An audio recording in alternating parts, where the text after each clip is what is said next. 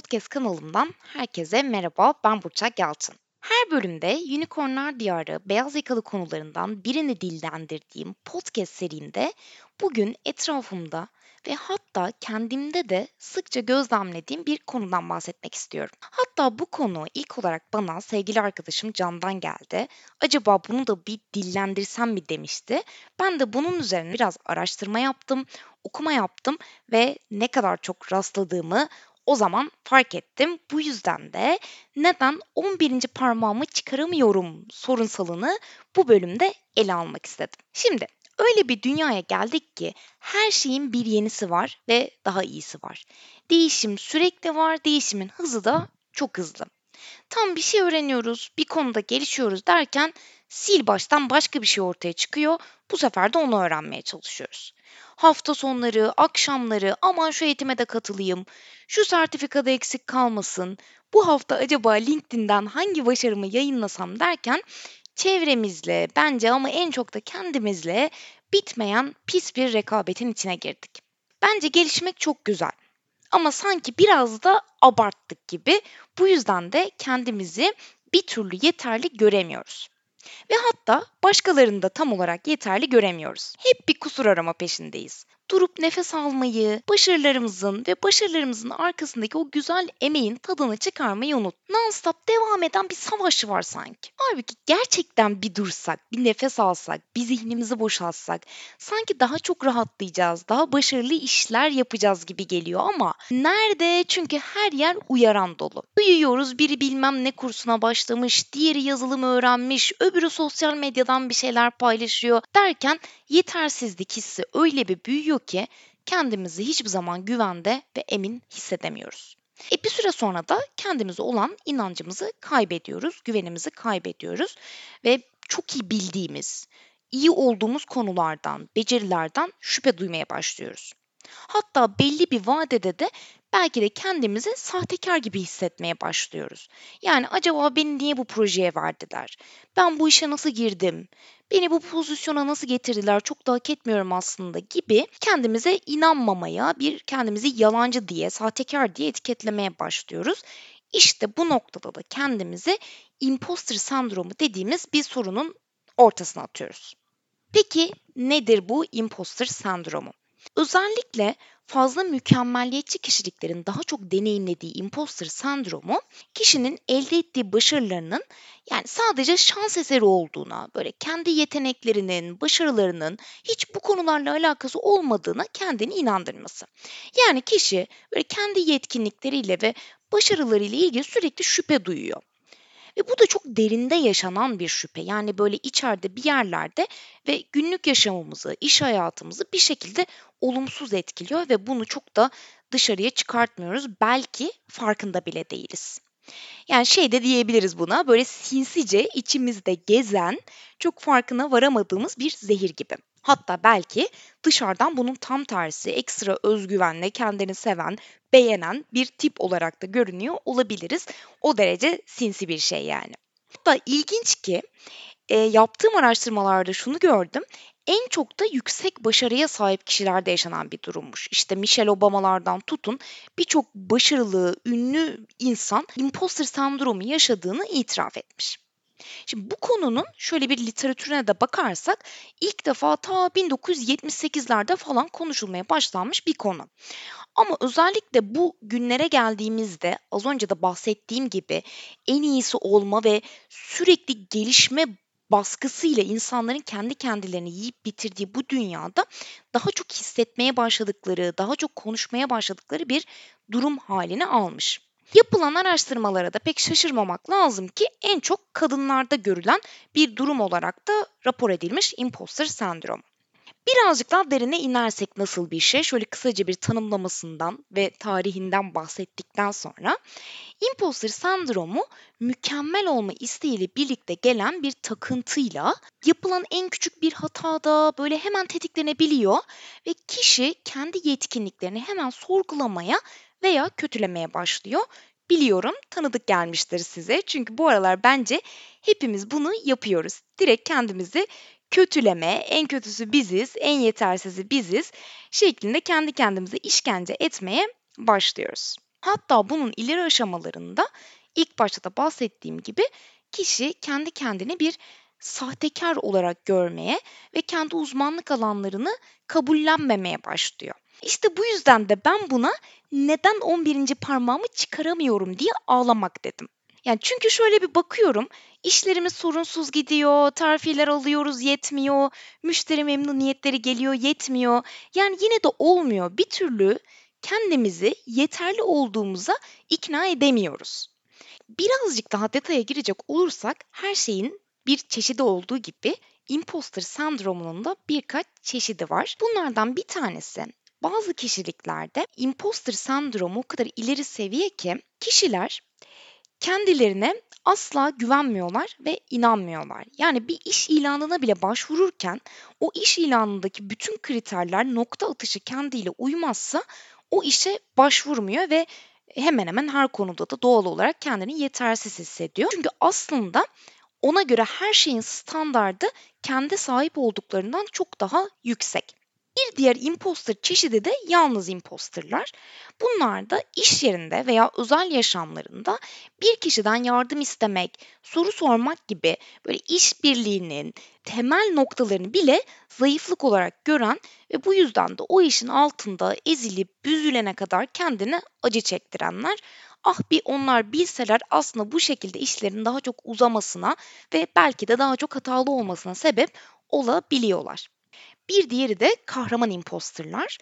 Bu arkadaşlarda da en iyi olma hırsı öyle bitmeyen bir savaş ki kendilerine hep diğerlerinden daha fazla çalışmaya zorluyorlar. Hatta bu tip kişiler imposter sendromunu daha başarılı olmak ve daha çok çalışmak için bir motivasyon kaynağı olarak bile görebiliyorlar.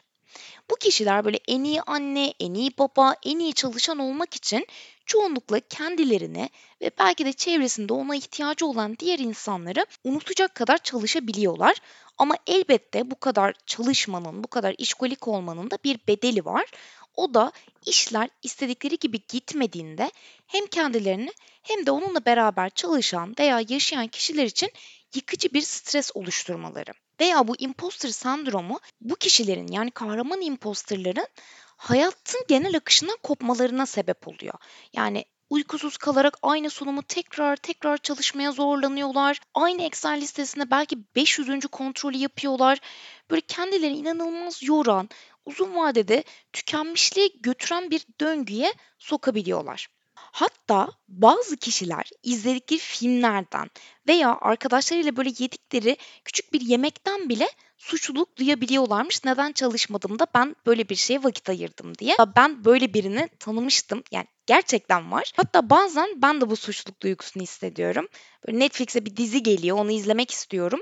İzliyorum da vay efendim bu hafta sonu ben niye çalışmadım, niye yeni bir podcast bölümü çekmedim gibi böyle kendimi e, zorladığımı hissediyorum ama neyse ki ben böyle çok da abartmıyorum. Çünkü bir yandan da hayattan keyif almasını seven biriyim. O yüzden de o duyguyu çok fazla içimde barındıramıyorum diyebilirim. Şimdi bu imposter sendromunu konuşurken şunla karışmasından çok korkuyorum.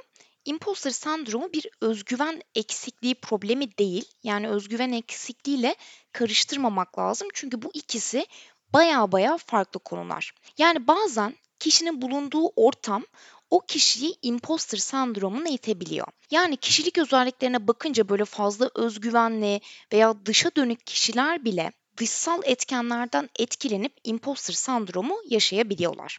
Yani örneğin bulunduğu iş yerinde sürekli eleştirilmek, hatalarının aranması, mobbinge uğramak veya sürekli o kişinin uzmanlığının sorgulanması yüksek özgüvende kişileri bile imposter sendromunun tam ortasına sürükleyebiliyor. Literatürde böyle örnekler de var. Peki neden oluyor? Yani şu an geldiğimiz noktada iş dünyasında böyle hissetmek bence çok normal. Bunları tekrar etmeyeceğim ama daha derine gidersek ne buluruz? Yani neden bu sendromu yaşıyoruz? Elbette kişilik özellikleriyle fazlaca ilişkisi var. Aynı şekilde aile yapılarımızdan gelen yani yetiştirilme şeklimizden gelen de birkaç ipucu yakalamamız mümkün. Örnek vermek gerekirse çok kaygılı kişilikler ya da çoğunlukla kaygı bozukluğu yaşayan kişiliklerin imposter sendromunu yaşama eğilimi daha fazla. Aynı şekilde öz yeterlilik duygusu zedelenmiş kişilerde de bu risk oldukça yüksek. Yetiştirme şekillerine baktığımızda da böyle klasik proje çocuk gibi yetiştirilenler, başarı kriterleri çok yüksek ailelerde büyüyenler de imposter sendromuna yakalanmaya daha çok eğilimli bulunmuş yapılan araştırmalarda. Mesela bazı ailelerde övmekle eleştirmek arasında gidip gelen bir etkileşim var. Yani ya çocuğu çok övüyor ya da çok yeriyor, sürekli eleştiriyor. Böyle tip ailelerde büyüyenlerde de aynı şekilde imposter sendromuna yakalanma riski daha fazla görülmüş. Bu yüzden de bazılarımız daha kolay bu tip olumsuz düşüncelere kapılırken bu tarz hisler hissederken bazılarımız daha az hissediyor ve imposter sendromundan daha uzak olabiliyorlar. Bütün bunların yanında da yeni bir işe, yeni bir göreve, yeni bir projeye gelmek de bu sendromu tetikleyebiliyormuş. Yani özellikle de kişinin buna bir eğilimi varsa, bunun üzerine bir de tecrübe eksikliği gibi bir durum yaşanıyorsa, yani o işte yeni olmak, o şirkette yeni olmak, imposter sendromu çok daha kolay tetiklenebiliyor. Peki ne yapmak lazım? Yani bu sendromdan kurtulmak için öneriler var mı? Elbette var. Bence her şeyden önce farkına varmak lazım. Çünkü dediğim gibi çok gizli ve sinsi altta yatan bir şey olabilir. Dolayısıyla başarılarınızla ilgili neler düşündüğünüze bir bakın. Gerçekten o başarıları içselleştirebiliyor musunuz yoksa siz de sürekli şansa veya böyle dışsal etmenlere mi bağlıyorsunuz? Ya da tam tersi başarısızlıklarınıza da bakabilirsiniz. Böyle zamanlarda nasıl hissediyorsunuz? Kendinize nasıl davranıyorsunuz? Kendinizi etiketliyor musunuz? Kendi kendinize nasıl hissettiriyorsunuz yani? Buraya bir bakın bakalım. Belki de şunu sorgulayabilirsiniz kendi kendinize gerçekten sürekli böyle başkalarının takdirine ihtiyacınız var gibi mi davranıyorsunuz? Veya başkalarının takdirini, beğenisini almak için gerçekten kusursuz mu olmaya ihtiyacınız var? Çünkü bence yok. Bence olan halimizle de ya da kusurlarımızı kabul ettiğimiz halimizle de oldukça beğenilebiliriz. Hatta belki daha çok beğenilebiliriz, daha samimi gelebiliriz çoğu insana. Bu tarz kötü duyguları hissettiğimiz zamanlar, kendimizi yetersiz hissettiğimiz zamanlar.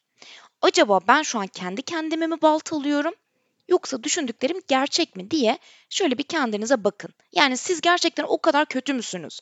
O kadar yeteneksiz misiniz? Bütün bu sahip olduklarınız, işiniz, başarılarınız, çözdüğünüz bunca problem iş yerinde veya özel hayatınızda yani gerçekten şans eseri miydi? Yoksa bunlara sahip olmanızı sağlayan doğal yetenekleriniz ve sizi buraya getiren geçmiş çalışmalarınız mı var?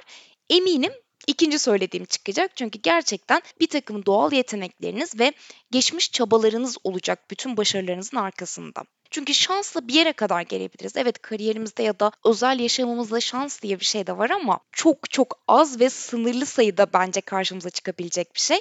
Bu yüzden çok yüksek ihtimalle sahip olduğunuz çoğu şeye siz olduğunuz için sahipsiniz. Aynı zamanda bu bakış açısı bizi zorlayacağını düşündüğümüz yeni bir işe soyunurken, böyle yeni bir projeye geçerken, yeni bir şirkete başlarken veya daha önce karşılaşmadığımız ve bizi strese sokan herhangi bir problemle yüz yüze geldiğimizde de bizim kendimize olan güvenimizi ya da o işi, o challenge'ı halledebileceğimize olan güvenimizi de arttırabilir.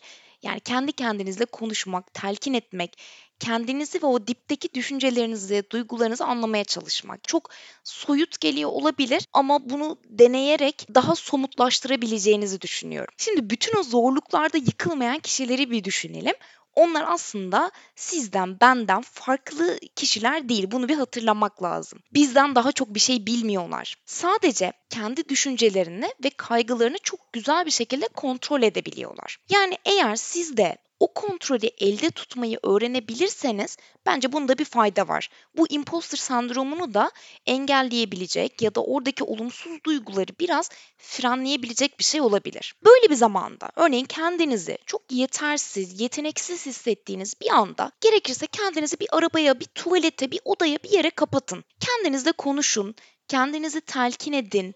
Az önce bahsettiğim soruları kendinize sorun. Acaba şu an kendime mi baltalıyorum, kendime mi yardımcı olmaya çalışıyorum? Yoksa şu an yine en iyisi olacağım, şuna benzeyeceğim, bunun gibi konuşacağım derken kendimi daha mı çok dibe çekiyorum? Yoksa gerçekten kötü hissettiğim bu zamanda kendi kendimi ayağa kaldırmaya gerçekten istekli miyim?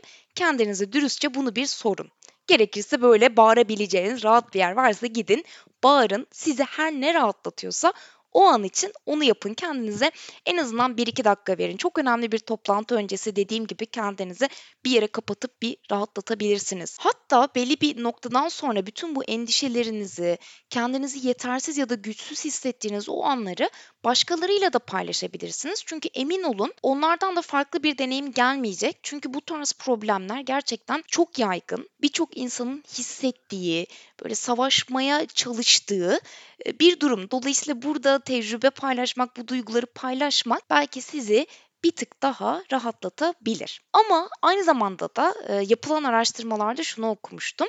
Bu sendroma sahip kişiler bu konularla ilgili konuşmaktan ya da bu duyguları tanımlamaktan, bu duygularla ilgili paylaşım yapmaktan genellikle kaçıyorlarmış ki bunu anlayabiliyorum. Çünkü ilk başta belki bunları konuşmak, itiraf etmek, başkalarıyla paylaşmak çok zor, e, rahatsız edici olabilir ama bence cesaret etmeye değer. Bir diğer öneri de bugüne kadar başardıklarınızı, yaptığınız güzel işleri, üstesinden geldiğiniz bütün zorlu problemleri, anıları bir yere yazın ve gerekirse onu kendinize sesli okuyun. Bu size küçük gelen bir başarı da olabilir. Ama yazın, yazmaya zorlayın kendinizi. Eminim ki çok fazla şey bulacaksınız. Çünkü zaten zorluklarla dolu bir dünyada yaşıyoruz. Eminim özel yaşamınızda ya da iş yaşamınızda, okulunuzda birçok şeyin üstesinden geldiniz. Sadece bunları unutuyoruz ya da yeterli bulmuyoruz. Bunların yeterli olduğu ile ilgili kendinizi ikna etmeye çalışın.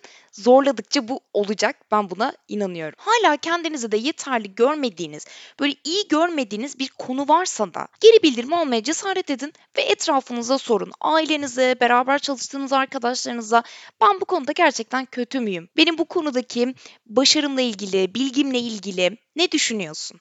Geçen günkü toplantıyı sence gerçekten iyi yönettim mi? Ben çok kötü olduğumu düşünüyorum. Bana dürüst ol, bu benim gelişimim için çok önemli diye sor. Bakalım ne cevap gelecek. Tabii bunu yaparken de yani kendinizle ilgili düşünürken de kendinizi başkalarıyla kıyaslamayı bırakın. Bence bir işi kendiniz gibi yapın. Bir gün yöneticim bana sunum yapmadan önce şunu söylemişti. Bugün Burçak gibi sunum yapmayı unutma. O zaman daha iyi sunuyorsun.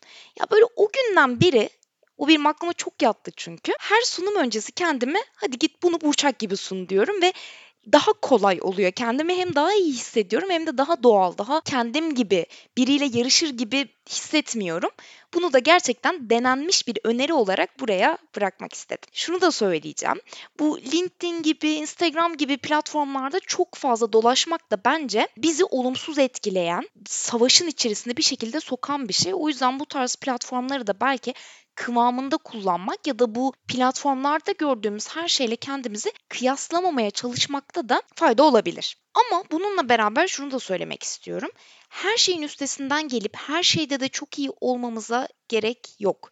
Yani her şeyde iyi olan, her şeyi mükemmel olan bir insan düşünsenize bence böyle biri yok. Böyle biri olmasına da gerek yok. O yüzden bunu olmak için de bence kendimizi zorlamamalıyız. Eskiden bir iş yaparken birine bir şeyi bilmediğimi söyleyemezdim. Bundan hep çekinirdim ve işleri daha da çok karıştırırdım.